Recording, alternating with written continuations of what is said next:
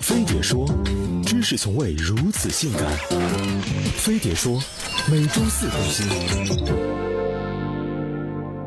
是金子，早晚会发光。是金子，早晚也会花光。喜欢一个人就去表白，万一成功了呢？喜欢一个人就去表白，毕竟能知道自己是几号备胎。假如今天生活欺骗了你，不要悲伤，不要心急，因为一切都会过去。今天生活欺骗了你，不要悲伤，不要心急，因为明天生活还会继续欺骗你。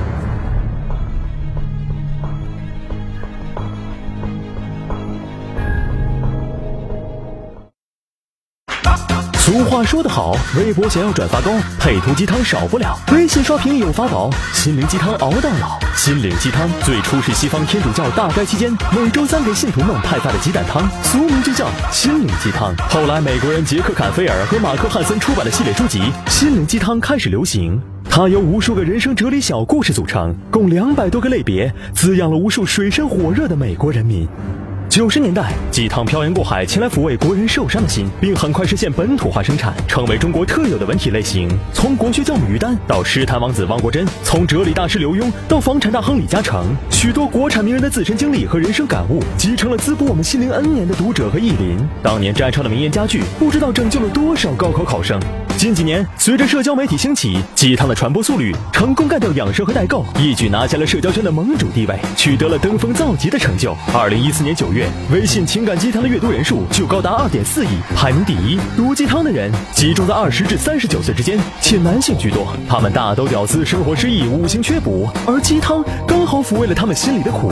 所以，屌丝越苦，鸡汤越多。鸡汤一多，就必有假货。假鸡汤以矫情廉价、产量大为卖点，逐步垄断了鸡汤行行业。不明真相的我们以为喝的是正能量，其实是兑了水的鸡精。汤说辞职为梦想旅行，于是你花光了存款，连国门都没出。汤说不能为爱放弃梦想，于是别人执子之手，你依然是狗。所以面对真假鸡汤，要带智商，让判断力和独立思考上线，不要一喝汤就生理反应。只有认清假鸡汤，才能避免喝汤一时爽，前途火葬场。假鸡汤主要分为成功大师的励志派和疗伤教主的安抚派两大派系。励志派结构欲扬先抑，情节先苦后甜，逻辑以偏概全。他们只告诉你高考状元默默无名，盖茨辍学惊天动地，却不说人家辍的是哈佛，你辍的是蓝翔。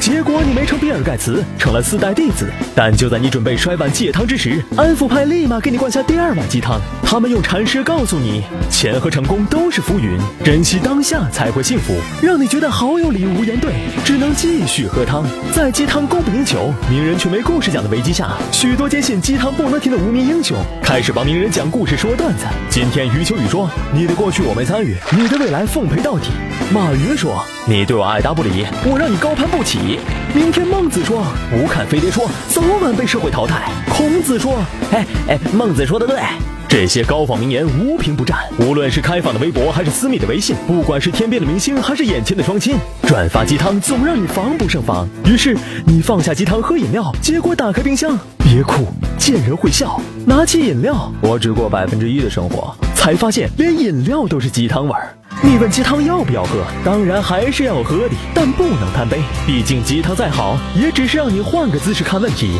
解决问题还得靠自己。汤总归是汤，当饭吃就是你的不对了。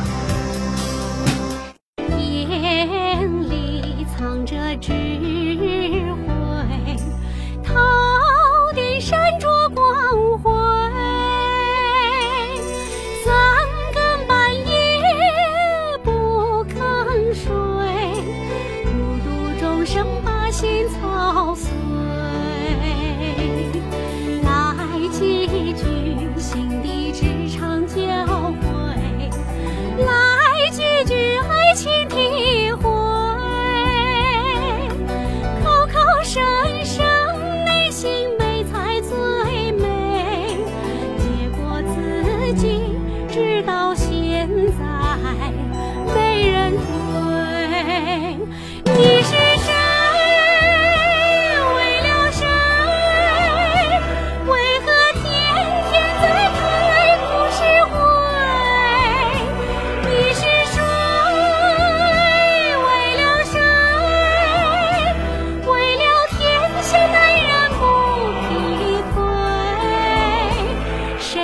美，你最美。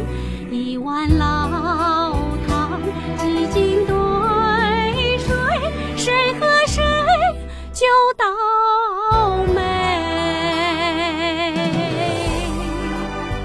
各位亲爱的碟子们，飞碟说携手大名鼎鼎的 Z Anything，推出特款形象水果杯系列，两款不同造型，快来飞碟说优酷众筹平台参与活动吧！